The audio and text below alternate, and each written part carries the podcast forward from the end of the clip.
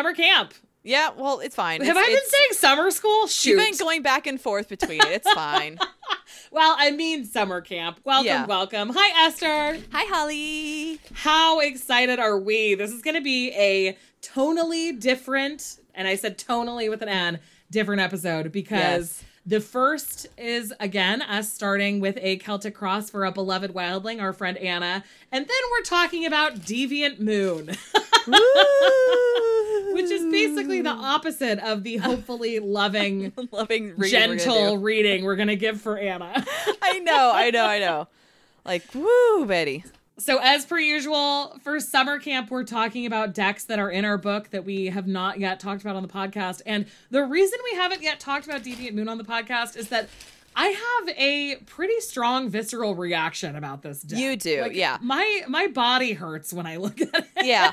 I I go back and forth sometimes, but for the most part, like it's very I pick and choose which cards I like and engage Yeah, with. I mean, when I look at it objectively, there are some cards that I like, but when I look at it holistically, Holistically, it's like, like just a big clench, just a big clench noise. Yeah, yeah. Yeah. Anyway, so today our spread is for our friend Anna, and we're just going to do a general spread for her because she's had a lot of changes happen in her life in the last Yes. couple of weeks. Uh, new job, new lots of moving, like lots moving of homes. moving, yeah. horses, horses, all sorts of stuff. Lots She's of horse- transition. our, our horse girl Anna. Yeah. Um, so we're just gonna do a general reading for her. Mhm. And I am using Antique Anatomy, the Spanish edition, as per usual. And I am using Crystal Unicorn Tarot because she's a horse girl, so we got to Yeah. put some horses in it. And also, when we first got the Crystal Unicorn, we were like, Anna, you need to get this deck. This was what, like three years ago? Yeah, and this is early was on. Like, okay, and she Okay. got it. Yeah. and it's just perfect. She likes it, and it's perfect for her because she's Totally. wonderful. She is amazing. All right, so we are. Even though last time we did this, we did a spread machine spread. We're just gonna go dig back into the Theresa Reed Celtic Cross, um, which we really like. It's from the Tarot No Questions Asked book that came out last year. Last year, Yes. yeah, last year Yeah, yeah, yeah, yeah. from Theresa Reed. It's a fantastic book, and we really like her variation on the Celtic cross. So we're going to Totally. do that once more. And that means starting with the present for Dear Anna. And we're going to be just pulling one card per person or per uh, position because Celtic Cross has rules. And it just it just helps. Okay, so Yeah. present. Ooh, Oh, I got the Ace of Pentacles. and I got the seven of wands. Ace of pence, seven of wands. of pence, seven of wands. So when we've done the Celtic crosses before, we've gone through all of them and then gone back to read it. Do you want to do it that way again? I liked it that way. And Okay. If I leave in the gaps, wildlings, it's okay. Just like do a 15 second skip forward, it'll be fine. all right. So what crosses you is position two.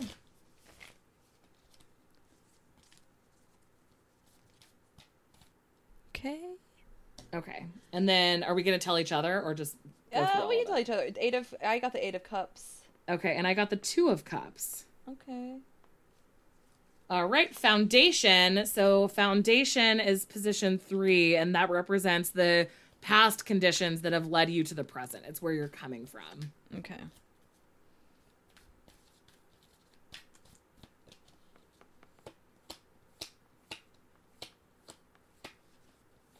What did you get?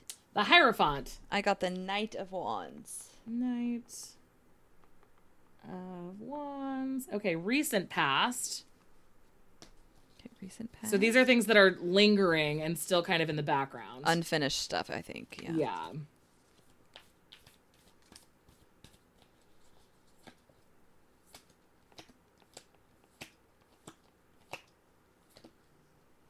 Okay. I got the Nine of Swords. I got the Knight of Pentacles. Wow, lots of knights. Which is great for a horse girl. This is true. Lots of knights, lots of horses. Okay, Horizon. I, the funny thing is that I don't think we've ever called her a horse girl to her face. no, I don't or think so. about her to other No, people, other except for in this episode of the the- podcast. I know. Sorry, Anna. We love yeah, you. exactly. We love Her- you a lot. This is not related to how we feel about you. Horse No. girl is not a negative thing. No. Uh, okay, so Horizon. What's Horizon?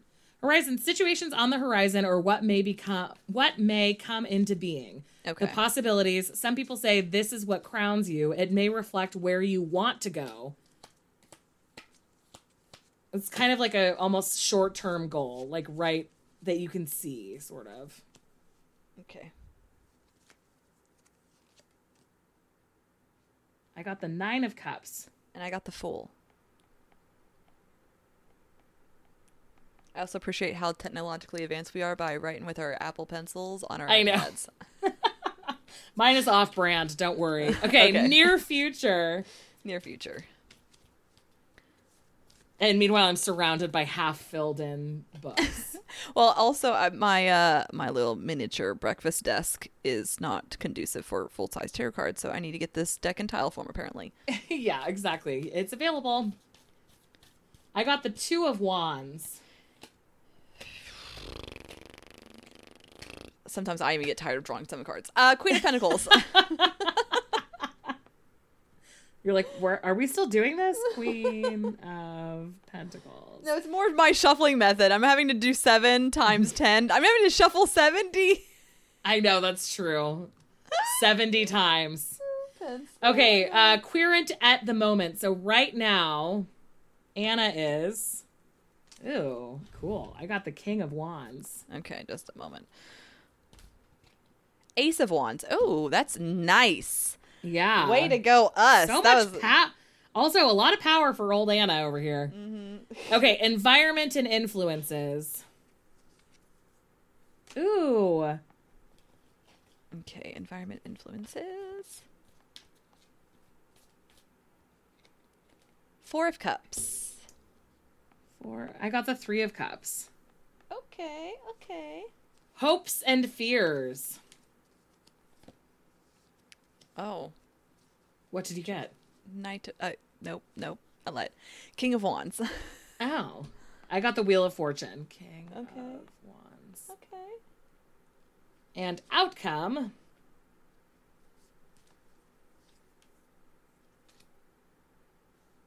Oh wait. Oh, okay, wait, no, it's okay. It's okay. It's okay. It's okay. I like that as an outcome. Oh, jeez, Louise. Max, stop whining. We're all up here. She's just like, Four, five, six, seven. she hates Outcome. being mocked. Outcomes for me is the Eight of Pentacles. Cool. And I got the Three of Pentacles. We have some nice synchronicity in the suits here. Yeah, no kidding. All right, so back to the beginning. Okay. Um, Let's start at the very beginning. very good place to start. It okay. certainly is. so, what vibe are you getting from this holistically? Does this seem work related? This It seems does work related to me.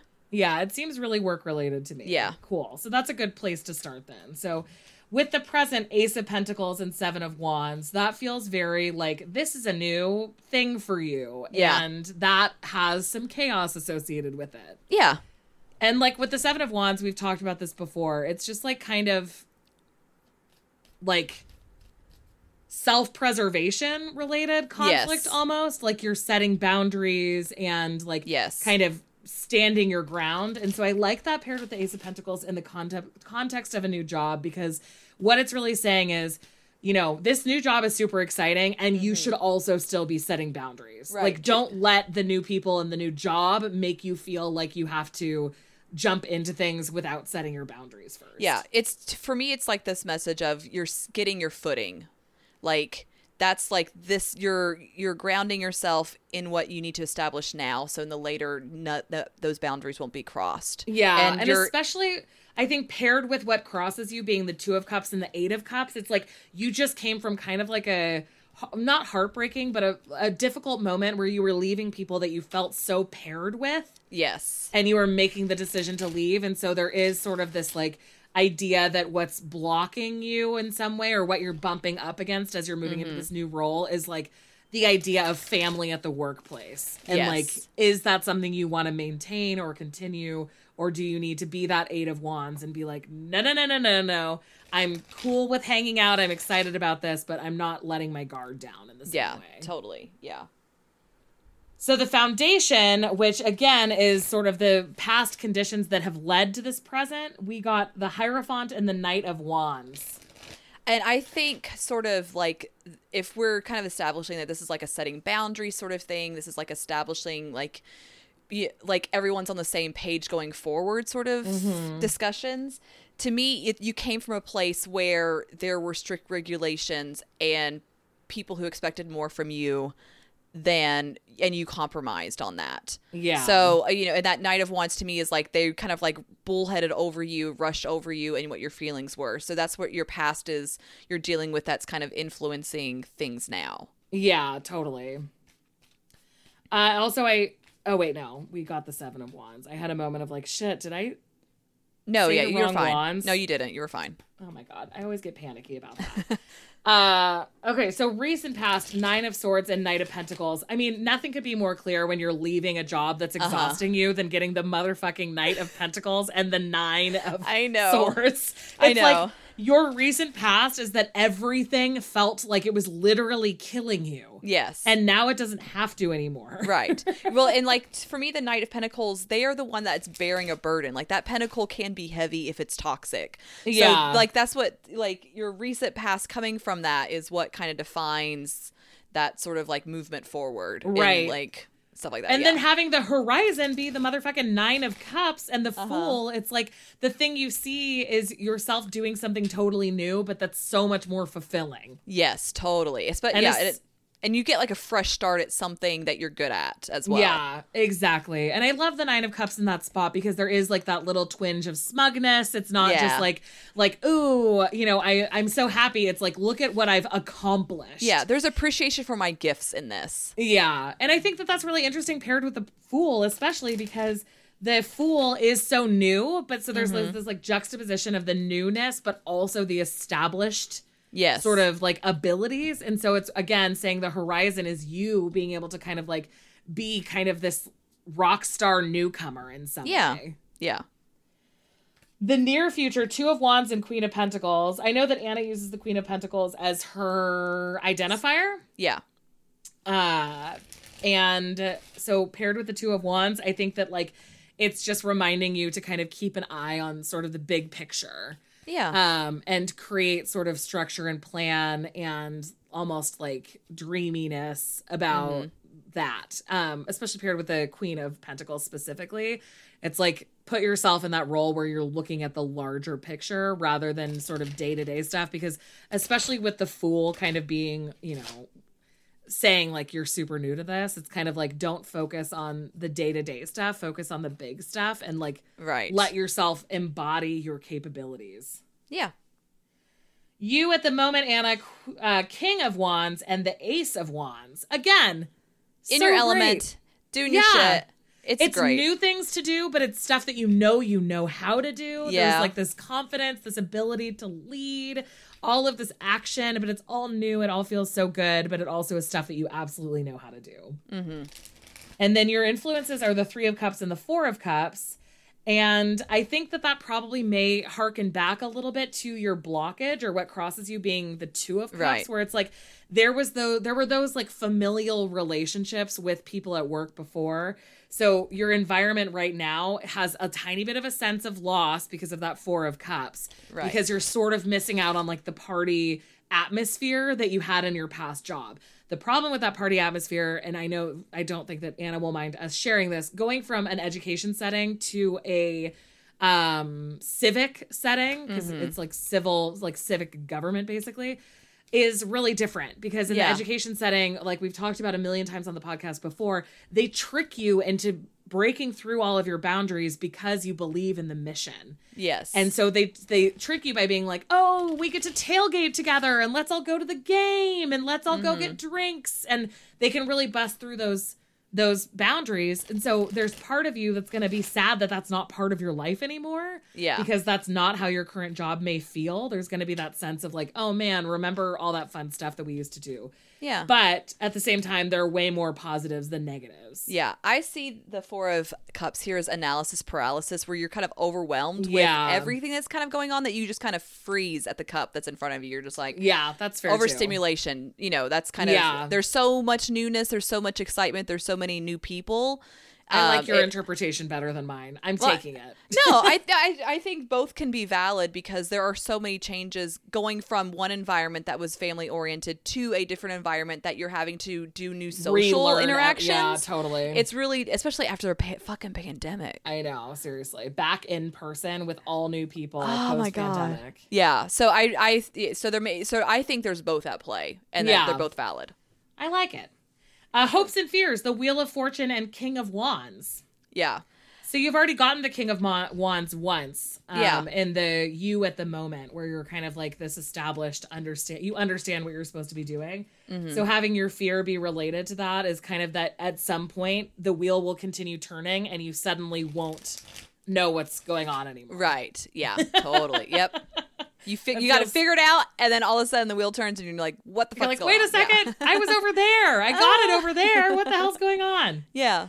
Uh, and then the outcome being the Three of Pentacles and the Eight of Pentacles, I also really like. That feels Yeah. super good for kind of a new job. It's like for me, it's like a thriving in your job. You're gonna have good relationships with your coworkers because to me, these relationships, the two of the two of cups, three of cups, come up.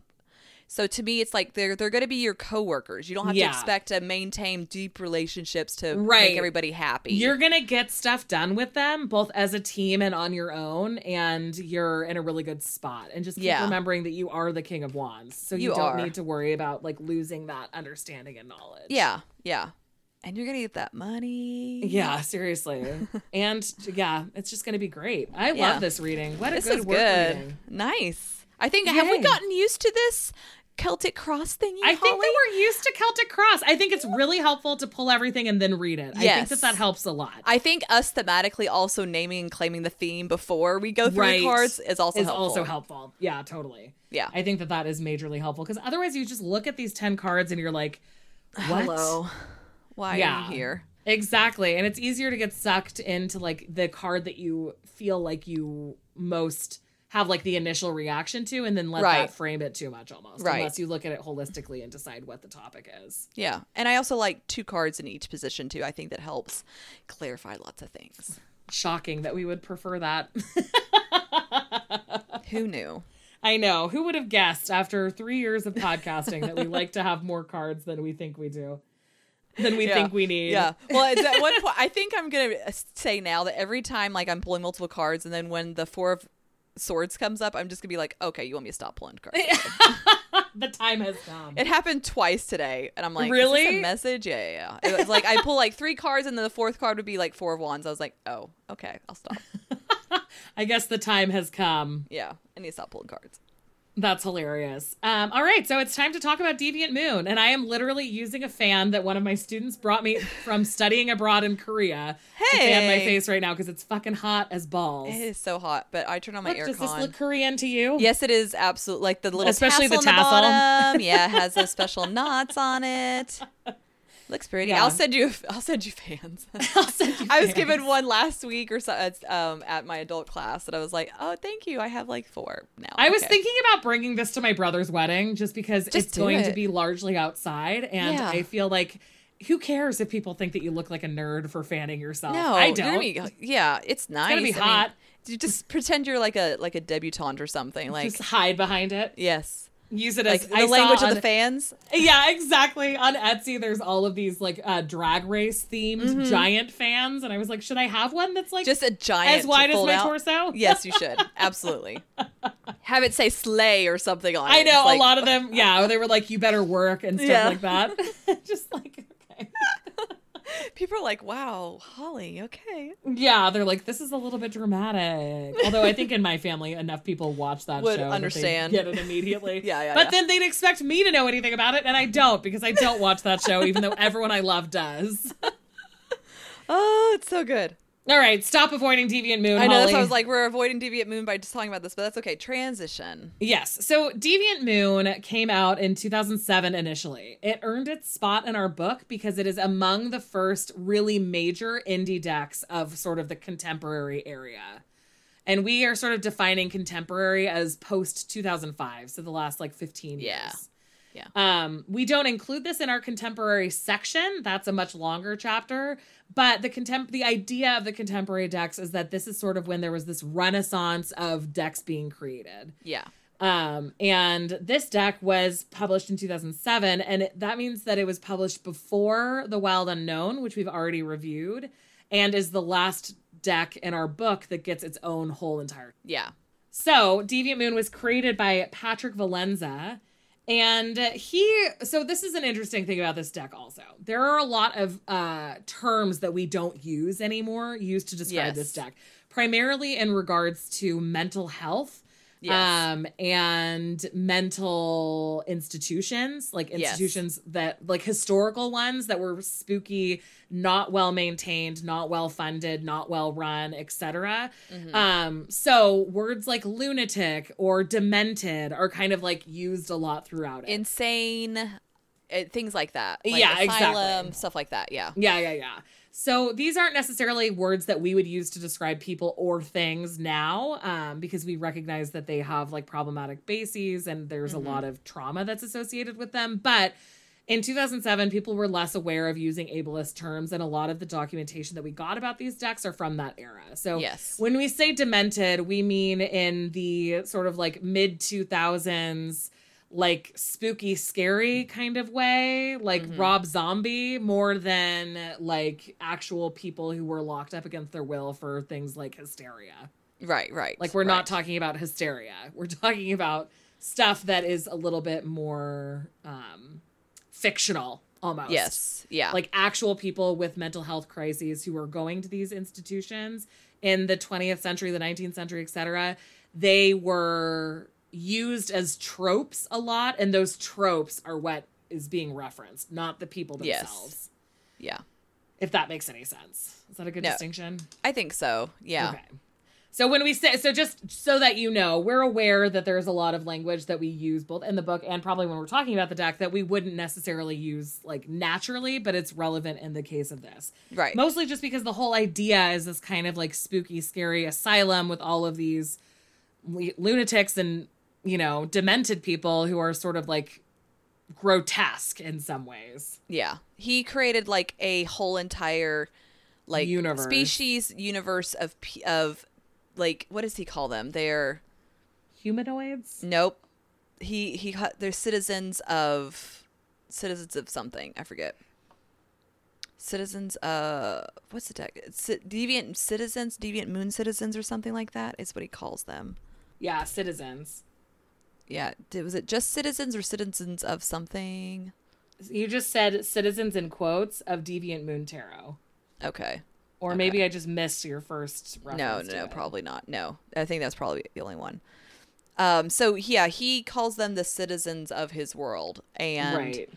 they um kind of mimic the clothing and the the posture of them mimic um this like decks like Visconti or other things, but they are definitely have a bit more of a grotesque form to them. Some of them have multiple eyes or multiple limbs, and there is definitely a scary sort of um, Spookiness. Tim Burton esque, but even Yeah. Tim Burton is kind of more cartoony than his decks. Yeah. than Valenza's Patrick's decks tend to be. So, um, it's Very, very a lot of the art is super angular, which I think is Yes. part of my like revol not revulsion, that's too strong of a word, but part of my discomfort with it is how angular all the people are and all of their joints are very like Yes. angular.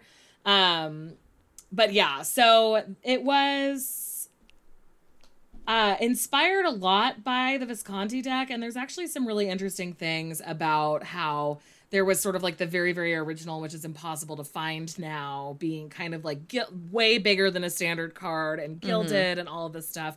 Because when he started doing it, it was really like his own interest in the macabre, but also he before this had been a primarily a children's book illustrator. yeah, Um, and so he it was like again started as a passion project just because he was really interested in it, and he also grew up near a abandoned asylum. yeah, yeah. And it was it. Yeah, it was. Uh, it's pictured in the book, but he was able, like, he started this project, left it because of work. um, his mother passed away, and then he found all his like old drawings and sketches and things, and came back to it, but was able to use a new passion of his in photography and integrate that into the tarot deck. Mm-hmm, and yeah. so that's kind of how, how the the tarot deck sort of came to be, and how like there's this blending of art that is like drawn Mm-hmm. with like collage style patterns from buildings and sculptures and things that he's taken pictures of right throughout exactly his career.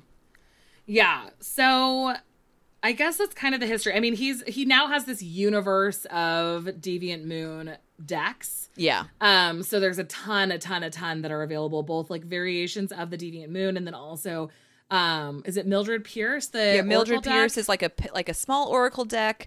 There's a Trionfi, like an original like sort of tarot deck with that, but it's like a um horizontal deck if I'm not mistaken. oh cool yeah I feel I, I feel like that's accurate. Um, there's also a different Oracle deck um, and stuff like that. So he's created so many like offshoot decks from this original deck. Right, exactly. So that's kind of like the legacy of it is that this whole genre of like spooky, scary, kind of unsettling stuff exists in part because of this sort of very, very popular indie deck, but then also he himself has created more thematically appropriate decks. Like the Mildred Pierce Oracle, the whole idea, the lore behind it, I guess, is that they were cards found in a crawl space in Yeah. an abandoned mental institution. Yeah, yeah. Obviously, that's like a fictional backstory, but it is very effective because the way that they look is spooky and like Yeah. childlike and a little bit abandoned and terrifying and ephemeral and all of that stuff. So there's sort of this universe that we're sort of operating amongst for this deck.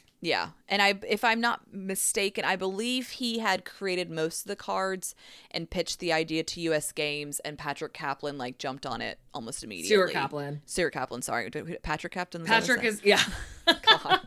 Oh God, it's okay. I'm yeah. still thinking of Patrick Brown Sauce. So yeah, my my saint name, or also Patrick, the creator of this deck. yeah, yeah, that's yeah. it. That's probably it.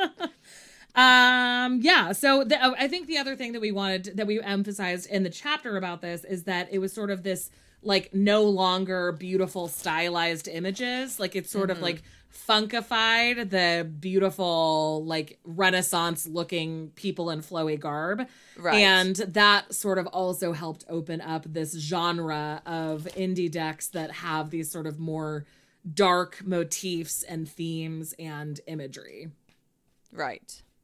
Yeah.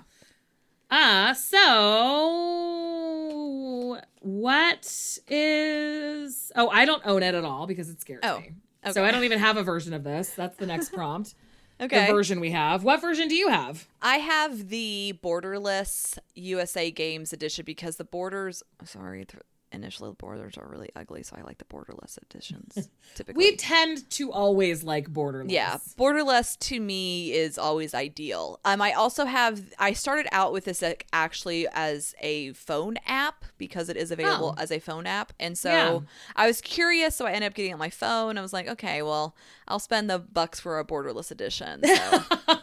I've been have to- using it enough on my phone. I might as well. It's podcast related. It's fine. Exactly, exactly. The things that we while we were writing the book, just because we're like, well, we're writing this book, we should probably do this. I mean, I, I, sh- I mean, an iPad. So, Ah, like yeah, that's true. result. I forgot about that. Yeah. That's hilarious. So, Um, but yeah, so I don't own it. I probably won't. I mean, I I appreciate the artwork a lot, and I think Mm-hmm. that Patrick is a really interesting artist. I love the world he's created, but I just don't think I'd ever use it. yeah, yeah, Yeah. I don't, I don't know. There are cases where I may use it, like for it, like I could see it being good for shadow work and kind of like getting you to that stage of being uncomfortable and like addressing that uncomfortability. But yeah. I also have decks that are better for that that I would like more. Right. So yeah. I'm not sure if it would ever come to pass or not, but it's there available probably for something like that for me. Yeah, exactly. You can use it if you need to. Okay, so what is your favorite fact that you included? So Esther also primarily wrote this chapter. So I know we've talked about this before, but if this is your first episode or you haven't heard us talk about the book before, we wrote a book about the art history of tarot. our strategy for it was that each of us took chapters and wrote them initially, and then after our editor looked at them once, we edited each other's chapters. Right. So we did have our hands are all over each other's chapters. It's not like you can like see the distinct Esther versus Holly Right. chapters. But there are some chapters that we each feel a little bit more knowledgeable in because we did the primary research for it. Yeah. Um, and this is one of the ones that Esther did. Yes. Um. So, what I almost called him Stuart Patrick. oh my God. Patrick Stewart. That's a person. Oh my god. Okay, I'm losing. it. Men's names, man. It is. Oh, it's 2 a.m. No, is it 2 a.m.? Oh my God. Yeah, yeah, yeah. It's the middle of the Okay, night for okay, Esther. She has every excuse. We've been recording for, For- five hours. Esther has every excuse to be I, I mistaking thought it was names. 12 a.m. and I was like, oh, it's 12 a.m. Then I looked, I was like, no, Esther, there's nope, no that's one there. two. That's for sure 2 a.m. okay. Um. So. So what Patrick did with his photography hobby is that he there's like cemeteries in the northeast that are like pilgrim essentially cemeteries or like very early uh colonial Colonizer, yeah, yeah. yeah colonial Colonizer colonizer, cemeteries gosh uh so um but they would use like images like what the famous like death head is which is like a skull Yeah. with wings and stuff like Yeah. that so he would take pictures and include them like in like collages of balloons and stuff like that. Well, there's one card that has like a couple death heads and that has like a broken heart, and I was like, oh, I wonder if there's like a like Story behind stories this. behind like Yeah. a broken heart because I've never seen a broken heart um, On like a- signia on any sort of. I know, me gravestone. neither. Yeah. And so, um, what was interesting to me is that I found one that was like late 1800s, I think 1870, some, no, 19. Can you please check that date for me? Yeah, hold It's- on one second.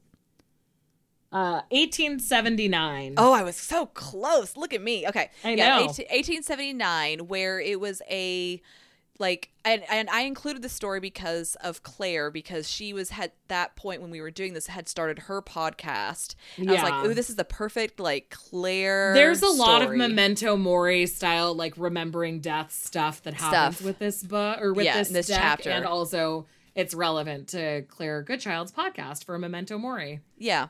So I kind of included it as like a like a Easter egg to her because that was like what she would do is take these stories of icons and stuff like that and chain and tell the story behind them. So the story is- is just a really precious story and I think I've gone into it a little bit on our Patreon and it just talks about a girl dying of a broken heart and how sad and like pitiful it was but um but just even the marker itself now is just a kind of testament to like her being redeemed from something so i don't want to give it all Well, away Oh, really? I want you to give it all away. you want to give it all away Yeah, okay I want you okay to give it all away. okay It's so a the- really good story. It's kind of spooky and sad and Yeah. sweet. so this girl she was like 14 Yeah. she was yeah she's 14 and um she was the like assistant dress to the dressmaker and what Assistant to the regional manager. he first said assistant, dress- dressmaker. dressmaker. assistant to the dressmaker. I was like, do I? Is it assistant dressmaker or assistant to the dressmaker? You call her a dressmaker's uh, apprentice. apprentice. Okay, thank you. Okay, so she was a dressmaker, dressmaker's apprentice, and the there was suddenly like ten dollars missing from the dressmaker's apprentice, and she was accused for stealing it. She like said it was not me. Everyone believed it was her, and she like wrote this like really sad long letter that they have inscribed on her like a moniker that they raised to her, a memoriam, something. Basically about how nobody believed her and how Yeah. she's like so heartbroken that people thought that of her. Yeah, and so and so she was, And that's like, how so she heart- died. She Yeah. died of a broken heart. She did, and that's what the doctor said. Like they did the autopsy because they were like, "How did she die?" And it was like literally like her heart froze, and so, uh, but and it came out later that it was a dressmaker's son that had stolen it. Of fucking course, Of fucking course. Instead of the apprentice, this poor girl. I know. And So anyway, she died of a broken heart, thinking that nobody believed, Believed her, and that she was going to be ruined like because even forever. her and her even her own mom didn't believe her, and then after it the the story on the thing that they what is it's not a moniker I forget what I called it Epitaph. Yeah, kind of. It was like basically like a big statue, kind of like with her whole story. Her Uh-huh. like her like everyone was very apologetic and they were so sad and the dressmaker and her son ran away from town like like under the dead of night or something like that and like and her mom like felt really bad and they ended up like erecting this like broken heart sort of Yeah. thing in memoriam for make her for it. and like told her story correctly and kind of redeemed her name essentially but it's just so For the sad. record, ten dollars in eighteen seventy nine is two hundred and seventy one dollars today. but still like I'm just like, relax, you guys. You're a whole ass dressmaker. Like, don't ruin her life. I mean first look at your own fucking kid who Yeah, who's way more of- likely to have done that for fuck's sake? i know jeez so anyway Also, at the time, just FYI, there was a ten dollar gold coin. oh wow So it would have been way easy to steal ten dollars. It's just Yeah. one single coin. coin well they Do you want to know one how much a ten dollar gold coin is worth it goes for on eBay now? now. ooh yes tell us Five thousand eighty five hundred eight hundred and seventy five dollars. Oh, wow. For best offer. or best offer. It's pretty. It has like a Lady Liberty ooh surrounded by stars. oh my gosh Let's pull it up for you. ooh Isn't that cool? that is cool Do you, if you have five grand laying around, it's all yours, girlfriend. yeah i mean we're rolling in the deep over here yeah, exactly. Please. So yeah, that, that was that was my kind of like favorite inclusion in the book because it was like an authentic story of like Right. where this symbol comes from and how it's used to depict like certain types of death essentially. Yeah, I like it. I also think that my favorite facts about it are that he uses actual funer- funerary stones. I didn't realize that it was collaged together until we wrote this. Oh yeah. I thought it was just only his art. So I think that that's a really cool fact that he uses like stuff that was in the world to make it even more like dy- dynamic and dimensional. Yes, Um, yes. So I think that that's really neat. like the texture of using like brickwork and stuff is so I think it's a cool integration into the artwork. Absolutely, totally. What's your favorite card? Um, I talk about it in the book. I really like the meaning behind the Ten of Pentacles, and I think I may have mentioned it before. I feel like maybe on the podcast or in the previous iteration of our podcast, because like it's about it's depicting like a father and a son that's very wealthy and well off playing. Oh yeah, we have talked about this on the podcast. I think before, we maybe I think maybe in our Ten of Pentacles episode maybe Oh, so maybe just on Patreon. the minis yeah or the minis or something yeah um because to me that was like a really nice um anti-capitalist view of Yeah. So finish card. describing what it looked like. I interrupted you. it's okay so father and son are playing chess they have like long beautiful robes that are very wealthy they're uh, very wealthy It's like presenting rich purple. yeah, Yeah, rich purple yeah and underneath their chessboard table there is a individual that is naked and cold and shivering that's holding one of like the king pieces or something like on that. their back. On their yeah Or no, they're holding the table on their back. On the They back, yeah. king on their hand. Right. And so it's kind of like asking you, what are you building your legacy on? Are you building your Yeah. legacy on the backs of other people? What does that mean? Like, are you abusing other people? But also that these other people are the ones that actually hold the king card at the end of the day. They're the ones that are going to win. Power to So- the people. Yeah, it does feel Yeah. very anti-capitalist. Yeah. So I really like because like there's definitely something to say about like the legacy portion being hopeful and you building something for your family, but there's also a toxicity of us recognizing our place in the world and what that has to do with others and our responsibility. So Right. Yeah, I I love did like that card. That's a really good card. You're totally right. I like that special meaning. Yeah. I think that mine is probably the world, just because since I do Oh, find yeah. so many of the actual figures so upsetting, having just like a kind of scary badass mermaid is Yeah. really appreciated. And there's like the normal amounts of like griffins or whatever, but nothing is kind of overtly terrifying in the same way that some other cards are. And she's Right. like a little bit scary and angular, but also kind of a badass. Yeah. Yeah. So I think, and the colors are really good on that card too, with the teal and stuff. Yes. So I think that that's probably my favorite card. Yeah, I like that card too. Um, all right. So the cultural impact, I mean, we already kind of touched on this. It sort of led, or it didn't lead, but it did open some doors for like new types of art styles rather Yeah. than just sort of the more traditional art that we see in like Cosmic and Morgan Mm-hmm. Greer and all of that sort of thing. There's like a little bit more room for uh, eccentricity. Yes. And it was sort of the start of this really big surge of independent decks sort of being, or creepy decks, or decks that may not have like huge mass market appeal being brought out onto the market. Yeah. Um, and I think that that really sort of points to a pretty big turning point where suddenly it was like, oh, the deck doesn't have to be for everybody. It just has to be beloved by those that it is for. Right, exactly. Yeah, that's that's that is the cool portion of this where it was kind of like the f- one of the like early kind of niche decks. Like where there's always been kind of like fairy decks or stuff like that, but this is like truly like a very small pocket of people that Right. this, like spoke to. And fairies, like everybody kind of, I mean, whether it's wise or not, everybody loves fairies. Especially when it's sort of like the more like lighthearted positivity, Yeah, like yeah. little little fairies. It's more wings. endearing, yeah. But when you're talking about like a mermaid on a on the world card and mermaids like the spooky kind of mermaids, Yeah, it's the- like the a, a totally mermaid. different level. Exactly, exactly. So it's really interesting because I do think that there's something to be said. Like somebody had to do this first, and Patrick Valenza does a really, really good job. Of it. Yeah, totally. like it is perfectly executed spookiness. It just Yeah. isn't for me, which is fine. Yeah, exactly. Uh, the decks that we compared it to, which we haven't talked about in all of the episodes, but there are a lot of other decks that feel similarly angular and stuff. And one of the ones that we reviewed on the podcast was the Wayward Dark Tarot. Yes. So if you kind of like that sort of spooky, a little bit upsetting, very angular look, Wayward Dark might be a good one to check out. Yeah, and it is Thoth based, so it may be a, a bit more intense than RWS, but that's kind of the the gist of things right now. so. Exactly, exactly. The intensity is there. That is for sure. uh, and then also, we also didn't do this for other decks just because we would always forget to. But we did have another deck that we wanted to include in this chapter, but weren't able to because of rights reasons. And that deck was the Twin Peaks Tarot. Oh yeah, yeah. So the Twin Peaks Tarot is also kind of spooky. I've watched Twin Peaks, but only once. I don't remember a ton about it. Uh, but it has a very similar vibe to this, but we couldn't get the rights for the book. So Yeah. did we write about it at all? I did do a write up about it for the contemporary section, but um, that had to be removed because we couldn't get the rights for it. But we'll Nah. post it on Patreon. So There know, you go. Great out. idea. Exactly.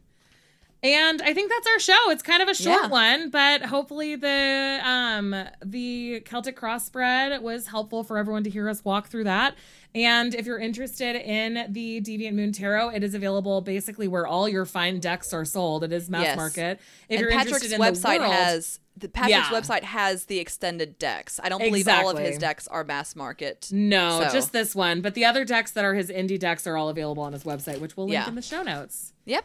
And if you want even more information about this deck and others, you can pre order our book. You can go to wildlytarot.com to find our pre order links and also to find our links to ask us questions. Or if you want to buy a Wildly Tarot or Wildly Lenormand deck, we've got so much stuff there.